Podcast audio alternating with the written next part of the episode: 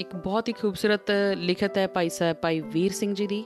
ਉਹ ਲਿਖਦੇ ਹਨ, ਅਜੇ ਸੰਭਾਲ ਇਸ ਸਮੇਂ ਨੂੰ, ਕਰ ਸਫਲ ਉਡੰਦਾ ਜਾਵਦਾ, ਇਹ ਠਹਿਰਨ ਜਾਂਚ ਨਾ ਜਾਣਦਾ, ਲੰਘ ਗਿਆ ਨਾ ਮੁੜ ਕੇ ਆਵਦਾ। ਸੋ ਬੜੀ ਸਹੀ ਗੱਲ ਆ ਜੀ, ਕਹਿੰਦੇ ਆ ਕਿ ਸਮਾਂ ਬਹੁਤ ਕੀਮਤੀ ਹੈ, ਇਸ ਨੂੰ ਜਾਇਆ ਨਹੀਂ ਗਵਾਉਣਾ ਚਾਹੀਦਾ। ਇਸ ਲਈ ਇੱਕ ਅੰਗਰੇਜ਼ੀ ਵਿੱਚ ਕਹਾਵਤ ਵੀ ਹੈ ਜੀ ਕਿ ਟਾਈਮ ਇਜ਼ ਮਨੀ ਭਾਵ, ਸਮਾਂ ਧਨ ਦੇ ਬਰਾਬਰ ਹੈ। ਇਸ ਨੂੰ ਵਿਅਰਥ ਕਰਨਾ ਜਾਨੀ ਕਿ ਆਪਣੇ ਧਨ ਨੂੰ ਵਿਅਰਥ ਕਰਨ ਦੇ ਸਮਾਨ ਹੈ। ਭਾਵ ਕਿ ਸਾਨੂੰ ਸਮੇਂ ਦੀ ਕੀਮਤ ਪਹਿਚਾਨਣੀ ਚਾਹੀਦੀ ਹੈ। ਇਸ ਨੂੰ ਮੁਫਤ ਦੀ ਜਾਂ ਫालतू ਚੀਜ਼ ਸਮਝ ਕੇ ਵਿਅਰਥ ਨਹੀਂ ਗਵਾਉਣਾ ਚਾਹੀਦਾ। ਪਰ ਸਮਾਂ ਤਾਂ ਧਨ ਤੋਂ ਵੀ ਕੀਮਤੀ ਵਸਤੂ ਹੈ, ਜਿਸ ਦਾ ਮੁੱਲ ਨਹੀਂ ਪਾਇਆ ਜਾ ਸਕਦਾ। ਕਿਉਂਕਿ ਸਮੇਂ ਨਾਲ ਧਨ ਵੱਧਦਾ ਹੈ, ਤੇ ਜੇ ਸਾਡੇ ਪਾਸ ਵਕਤ ਹੋਵੇ ਤਾਂ ਅਸੀਂ ਧਨ ਕਮਾ ਸਕਦੇ ਹਾਂ। ਪਰ ਧਨ ਨਾਲ ਅਸੀਂ ਗੁਜ਼ਰੇ ਸਮੇਂ ਨੂੰ ਵਾਪਸ ਨਹੀਂ ਲਿਆ ਸਕਦੇ। ਜੋ ਸਮਾਂ ਸਾਡੇ ਪਾਸੋਂ ਚਲਾ ਗਿਆ ਉਸ ਨੂੰ ਕਿਸੇ ਵੀ ਤਰ੍ਹਾਂ ਵਾਪਸ ਨਹੀਂ ਮੋੜਿਆ ਜਾ ਸਕਦਾ। ਇਸ ਲਈ ਸਾਨੂੰ ਆਪਣੇ ਮਨ ਵਿੱਚ ਦ੍ਰਿੜ ਕਰ ਲੈਣਾ ਚਾਹੀਦਾ ਹੈ ਕਿ ਸਮਾਂ ਅਨਮੋਲ ਹੈ। ਸਾਡੇ ਪਾਸ ਜਿੰਨਾ ਮਰਜ਼ੀ ਧਨ ਹੋਵੇ, ਅਸੀਂ ਉਸ ਨਾਲ ਸਮੇਂ ਨੂੰ ਨਹੀਂ ਖਰੀਦ ਸਕਦੇ। ਕੋਈ ਬੰਦਾ ਮਰ ਰਿਹਾ ਹੋਵੇ ਤਾਂ ਬੇਸ਼ੱਕ ਉਸ ਦੇ ਸਿਰਹਾਣੇ ਮਣਾ, ਮੋਹੀ, ਸੋਨਾ ਜਾਂ ਨੋਟਾਂ ਦੇ ਅਟੈਚੀ ਭਰ ਕੇ ਰੱਖ ਦਿਓ। ਤਾਂ ਵੀ ਤੁਸੀਂ ਉਸ ਦੀ ਜ਼ਿੰਦਗੀ ਲਈ ਇੱਕ ਪਲ ਵੀ ਨਹੀਂ ਵਧਾ ਸਕਦੇ। ਨਾ ਹੀ ਅਸੀਂ ਇਹ ਧਨ ਕਿਸੇ ਦੂਸਰੇ ਨੂੰ ਦੇ ਕੇ ਉਸ ਦੀ ਜ਼ਿੰਦਗੀ ਦੀ ਡੋਰ ਨੂੰ ਹੋਰ ਲੰਬੀ ਕਰ ਸਕਦੇ ਹਾਂ। ਉਸ ਦੀ ਜ਼ਿੰਦਗੀ ਵਿੱਚੋਂ ਜੋ ਸਮਾਂ ਮਨਫੀ ਹੋ ਗਿਆ ਉਸ ਨੂੰ ਫਿਰ ਤੋਂ ਹਾਸਲ ਨਹੀਂ ਕੀਤਾ ਜਾ ਸਕਦਾ। ਸੋ ਇਸ ਲਈ ਸਾਨੂੰ ਸਮੇਂ ਦੀ ਜੜੀ ਜੀ ਕਦਰ ਕਰਨੀ ਚਾਹੀਦੀ ਹੈ। ਇਸ ਨੂੰ ਵਿਅਰਥ ਨਹੀਂ ਗਵਾਉਣਾ ਚਾਹੀਦਾ, ਨਾ ਹੀ ਅੱਜ ਦਾ ਕੰਮ ਕੱਲ ਤੇ ਛੱਡਣਾ ਚਾਹੀਦਾ ਹੈ। ਸਿਕੰਦਰ ਸਾਰੀ ਉਮਰ ਦੁਨੀਆ ਜਿੱਤਣ ਲਈ ਤੇ ਧਨ ਇਕੱਠਾ ਕਰਨ ਲਈ ਦੂਜੇ ਰਾਜਿਆਂ ਨਾਲ ਲੜਦਿਆ ਰਿਹਾ। ਗਰੀਬਾਂ ਦਾ ਖੂਨ ਚੂਸਦਾ ਰਿਹਾ। ਪਰ ਪਾਪਾ ਨਾਲ ਇਸ ਇਕੱਠੇ ਕੀਤੇ ਧਨ ਦਾ ਕਦੀ ਸੁੱਖ ਨਾ ਮਾਣ ਸਕਿਆ। ਜਦ ਅੰਤ ਸਮਾਂ ਆਇਆ ਤਾਂ ਉਸ ਨੂੰ ਇਸ ਗੱਲ ਦਾ ਅਹਿਸਾਸ ਹੋਇਆ ਕਿ ਮੈਂ ਆਪਣੇ ਧਨ ਦਾ ਸੁੱਖ ਤਾਂ ਮਾਣਿਆ ਹੀ ਨਹੀਂ। ਨਾ ਹੀ ਮੈਂ ਸਾਰੀ ਉਮਰ ਕੋਈ ਲੋਕ ਭਲਾਈ ਦਾ ਕੰਮ ਕੀਤਾ ਹੈ, ਜਿਸ ਨਾਲ ਮੇਰੀ ਆਤਮਾ ਨੂੰ ਕੋਈ ਸ਼ਾਂਤੀ ਮਿਲ ਸਕੇ। ਉਸ ਦੇ ਮਨ ਵਿੱਚ ਇੱਕ ਖਾਹਿਸ਼ ਪੈਦਾ ਹੋਈ ਕਿ ਜੇ ਮੈਨੂੰ ਕੁਝ ਸਮਾਂ ਹੋਰ ਮਿਲੇ ਤਾਂ ਮੈਂ ਇਹ ਧਨ ਲੋਕ ਭਲਾਈ ਵਿੱਚ ਲਾਵਾਂ ਤੇ ਆਪਣਾ ਜੀਵਨ ਸਫਲਾ ਕਰਾਂ। ਪਰ ਬੀਤਿਆ ਸਮਾਂ ਦੁਬਾਰਾ ਹੱਥ ਨਹੀਂ ਸੀ ਆ ਸਕਦਾ। ਹੁਣ ਤਾਂ ਇਸ ਦੌਲਤ ਨੂੰ ਇੱਥੇ ਹੀ ਛੱਡ ਕੇ ਇਸ ਦੁਨੀਆ ਤੋਂ ਜਾਣਾ ਪੈਣਾ ਸੀ। ਇਸ ਲਈ ਉਸਨੇ ਆਪਣੇ ਸਿਪਾਹੀਆਂ ਨੂੰ ਕਿਹਾ ਕਿ ਮੇਰੀ ਮੌਤ ਤੋਂ ਬਾਅਦ ਮੇਰੇ ਖਾਲੀ ਹੱਥ, ਮੇਰੇ ਕਫਨ ਤੋਂ ਬਾਹਰ ਰੱਖੇ ਜਾਣ, ਤਾਂ ਜੋ ਸਾਰੀ ਦੁਨੀਆ ਇਹ ਜਾਣ ਸਕੇ ਕਿ ਮੌਤ ਤੋਂ ਬਾਅਦ ਸਿਕੰਦਰ ਇੱਥੋਂ ਕੁਝ ਵੀ ਨਾਲ ਨਹੀਂ ਲੈ ਕੇ ਗਿਆ। ਪਾਪ ਪਾਪ ਨਾਲ ਕਮਾਇਆ ਹੋਇਆ ਸਾਰਾ ਧਨ ਇੱਥੇ ਹੀ ਰਹਿ ਜਾਣਾ ਹੈ। ਜੇ ਸਮੇਂ ਦੀ ਸੰਭਾਲ ਕਰਕੇ ਨੇਕ ਕੰਮ ਕੀਤੇ ਜਾਣ, ਤਾਂ ਉਹ ਵੀ ਮੌਤ ਤੋਂ ਬਾਅਦ ਸਾਡੇ ਨਾਲ ਨਿਭਦੇ ਹਨ। ਨਸ਼ੇ ਕਰਨਾ, ਜੂਆ ਖੇਡਣਾ, ਅਸ਼ਲੀਲ ਸਾਹਿਤ ਪੜ੍ਹਨਾ ਜਾਂ ਅਸ਼ਲੀਲ ਫਿਲਮਾਂ ਦੇਖਣੀਆਂ ਸਾਡੇ ਸਰੀਰ ਨੂੰ ਘੁਣ ਵਾਂਗ ਖੋਖਲਾ ਕਰ ਜਾਂਦੇ ਹਨ ਅਤੇ ਸਾਨੂੰ ਜ਼ਿੰਦਗੀ ਵਿੱਚ ਅੱਗੇ ਵਧਣ ਤੋਂ ਰੋਕਦੇ ਹਨ। ਇਸੇ ਤਰ੍ਹਾਂ ਬੇਕਾਰ ਸਮਾਂ ਬਰਬਾਦ ਕਰਨਾ ਅਤੇ ਦੂਜਿਆਂ ਨਾਲ ਈਰਖਾ ਅਤੇ ਸਾੜਾ ਕਰਨਾ, ਇਹ ਵੀ ਸਾਡੀ ਪ੍ਰਗਤੀ ਨੂੰ ਰੋਕਦੇ ਹਨ। ਹੋਰ ਅਨੈਤਿਕ ਕੰਮ ਜਿਵੇਂ ਚੋਰੀ, ਯਾਰੀ, ਠੱਗੀ ਸਾਡੀ ਸਫਲਤਾ ਦੇ ਰਾਹ ਵਿੱਚ ਰੋੜਾ ਹਨ। ਇਹ ਸਾਡੀ ਸਿਹਤ ਲਈ ਘਾਤਕ ਹਨ ਅਤੇ ਸਮਾਜ ਵਿੱਚ ਸਾਨੂੰ ਬਦਨਾਮੀ ਦਵਾਉਂਦੇ ਹਨ। ਅਤੇ ਸਾਡੀ ਪਰਿਵਾਰਕ ਜ਼ਿੰਦਗੀ ਤੋੜਦੇ ਹਨ ਸਾਡੇ ਧਾਰਮਿਕ ਰਹਿਨੁਮਾ ਵੀ ਸਾਨੂੰ ਔਗੁਣਾ ਦਾ ਤਿਆਗ ਕਰਕੇ ਨਾਮ ਜਪਣ ਤੇ ਸ਼ੁਭ ਕੰਮ ਕਰਨ ਦੀ ਅਤੇ ਸਮੇਂ ਦੀ ਸੰਭਾਲ ਦੀ ਪ੍ਰੇਰਣਾ ਦਿੰਦੇ ਹਨ। ਜ਼ਿੰਦਗੀ ਦੀ ਨਾਸ਼ਵਾਨਤਾ ਵੱਲ ਸਾਡਾ ਧਿਆਨ ਦਿਵਾ ਕੇ ਸਾਨੂੰ ਸਮੇਂ ਨੂੰ ਵਿਹਲੇ ਜਾਂ ਗਲਤ ਕੰਮ ਵਿੱਚ ਜਾਇਆ ਕਰਨ ਤੋਂ ਰੋਕਦੇ ਹਨ ਸਮਾਂ ਕਿਸੇ ਦਾ ਇੰਤਜ਼ਾਰ ਨਹੀਂ ਕਰਦਾ। ਸਮਾਂ ਨਿਰੰਤਰ ਚੱਲਦਾ ਹੀ ਰਹਿੰਦਾ ਹੈ। ਸਮੇਂ ਦੀ ਸੂਈ ਕਦੇ ਨਹੀਂ ਰੁਕਦੀ। ਦੁੱਖ ਵਿੱਚ ਵੀ ਤੇ ਸੁੱਖ ਵਿੱਚ ਵੀ। ਸਮੇਂ ਦੀ ਸੂਈ ਲਗਾਤਾਰ ਚੱਲਦੀ ਹੀ ਰਹਿੰਦੀ ਹੈ। ਅਸੀਂ ਸਮੇਂ ਦਾ ਇੰਤਜ਼ਾਰ ਕਰ ਸਕਦੇ ਹਾਂ, ਪਰ ਸਮਾਂ ਕਿਸੇ ਦਾ ਇੰਤਜ਼ਾਰ ਨਹੀਂ ਕਰਦਾ।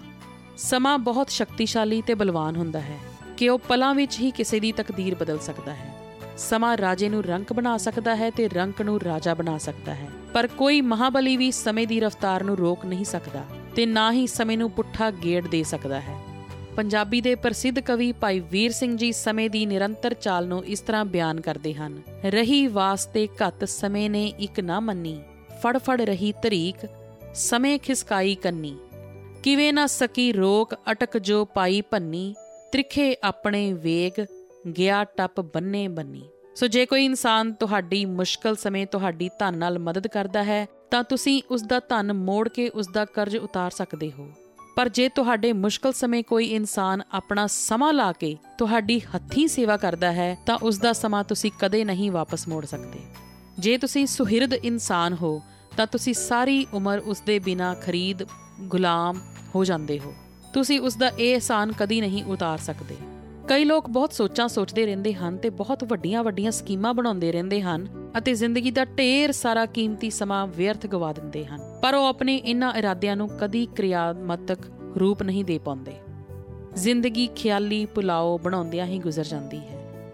ਅੰਤ ਪਛਤਾਵੇ ਤੋਂ ਬਿਨਾ ਕੁਝ ਵੀ ਨਹੀਂ ਬਚਦਾ। ਫਿਰ ਉਹ ਲੋਕਾਂ ਅੱਗੇ ਫੜਾ ਮਾਰਦੇ ਹਨ, ਯਾਰ, ਮੇਰੀ ਤਾਂ ਕਿਸਮਤ ਹੀ ਖਰਾਬ ਸੀ। ਜੇ ਇਹ ਹੋ ਜਾਂਦਾ ਤਾਂ ਮੈਂ ਉਹ ਕਰ ਦੇਣਾ ਸੀ, ਮੈਂ ਉਹ ਕਰ ਦੇਣਾ ਸੀ, ਵਗੈਰਾ ਵਗੈਰਾ। ਯਾਦ ਰੱਖੋ ਕਿ ਤੁਸੀਂ ਆਪਣੀ ਕੀਮਤ ਇਸ ਗੱਲ ਤੋਂ ਆਂਕਦੇ ਹੋ ਕਿ ਤੁਸੀਂ ਕੀ ਕਰ ਸਕਦੇ ਹੋ। ਪਰ ਦੁਨੀਆ ਤੁਹਾਡੀ ਕੀਮਤ ਇਸ ਗੱਲ ਤੋਂ ਆਂਕਦੀ ਹੈ ਕਿ ਤੁਸੀਂ ਕੀ ਕਰਕੇ ਦਿਖਾਇਆ ਹੈ। ਜੇ ਤੁਸੀਂ ਕਿਸੇ ਕੰਮ ਨੂੰ ਕਰਨ ਦਾ ਸੋਚ ਹੀ ਰਹੇ ਹੋ, ਤਾਂ ਉਹ ਕੇਵਲ ਤੁਹਾਡਾ ਸੁਪਨਾ ਹੀ ਹੈ। ਉਸ ਦੀ ਪੂਰਨਤਾ ਤੇ ਸਦਾ ਪ੍ਰਸ਼ਨ ਚਿੰਨ ਹੀ ਲੱਗਿਆ ਰਹੇਗਾ। ਪਰ ਜੇ ਤੁਸੀਂ ਕੋਈ ਕੰਮ ਦ੍ਰਿੜ ਇਰਾਦੇ ਅਤੇ ਪੂਰੀ ਸਮਰੱਥਾ ਨਾਲ ਸ਼ੁਰੂ ਕਰ ਦਿੱਤਾ ਹੈ, ਤਾਂ ਉਹ ਵਸ਼ ਪੂਰੀ ਹੋਣ ਦੀ ਸਮਰੱਥਾ ਰੱਖਦਾ ਹੈ। ਜੇ ਤੁਸੀਂ ਕਿਸੇ ਕਾਰਨ ਉਸ ਕੰਮ ਵਿੱਚ ਅਸਫਲ ਵੀ ਹੋ ਜਾਵੋ, ਤਾਂ ਕੋਈ ਸ਼ਰਮ ਨਾ ਕਰੋ, ਲੋਕਾਂ ਦੀ ਪਰਵਾਹ ਨਾ ਕਰੋ ਅਤੇ ਉਸ ਕੰਮ ਨੂੰ ਫਿਰ ਤੋਂ ਸ਼ੁਰੂ ਕਰੋ। ਅਸਫਲਤਾ ਹੀ ਸਫਲਤਾ ਦੀ ਪੌੜੀ ਹੈ। ਇੱਕ ਦਿਨ ਤੁਸੀਂ ਜ਼ਰੂਰ ਸਫਲ ਹੋਵੋਗੇ ਤੇ ਉਸ ਕੰਮ ਨੂੰ ਪੂਰਾ ਕਰ ਲਵੋਗੇ।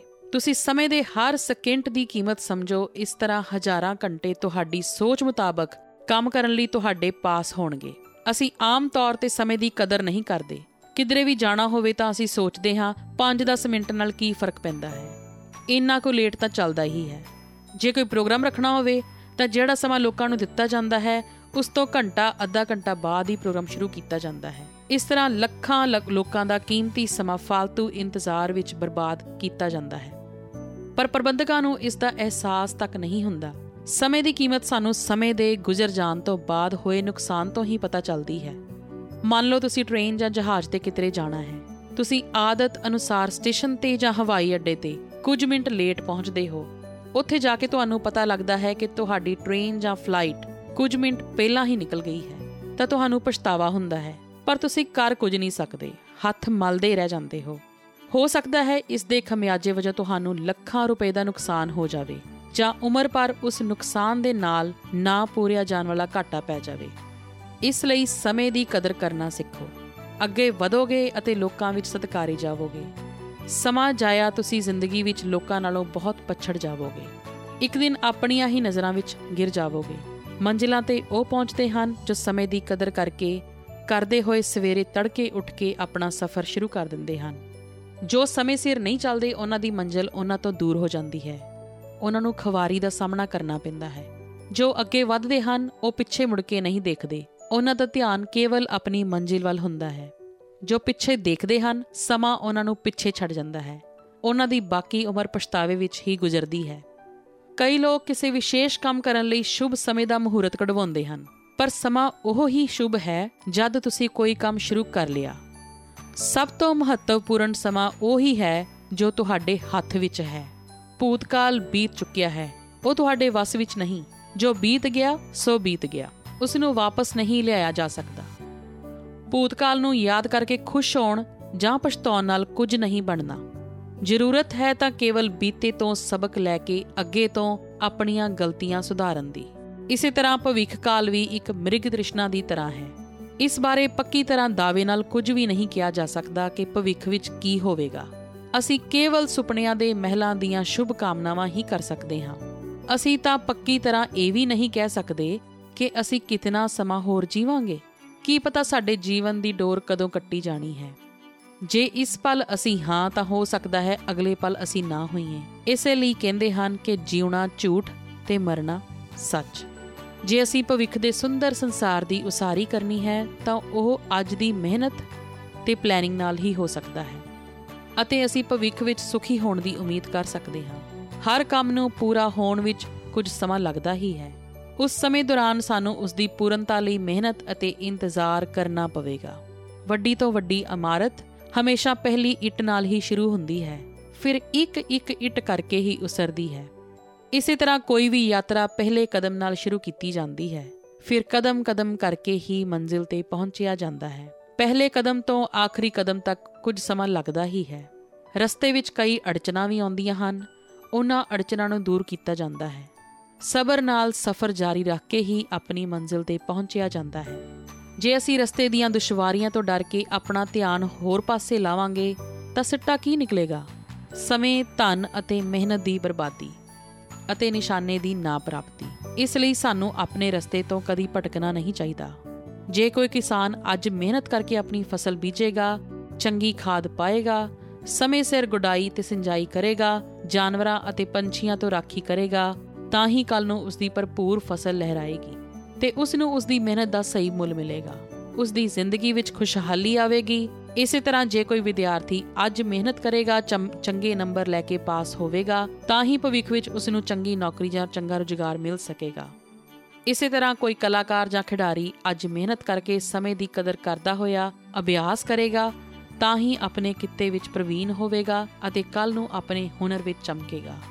ਉਹ ਸਫਲ ਹੋਵੇਗਾ। ਲੋਕ ਉਸ ਦੀ ਪ੍ਰਸ਼ੰਸਾ ਕਰਨਗੇ।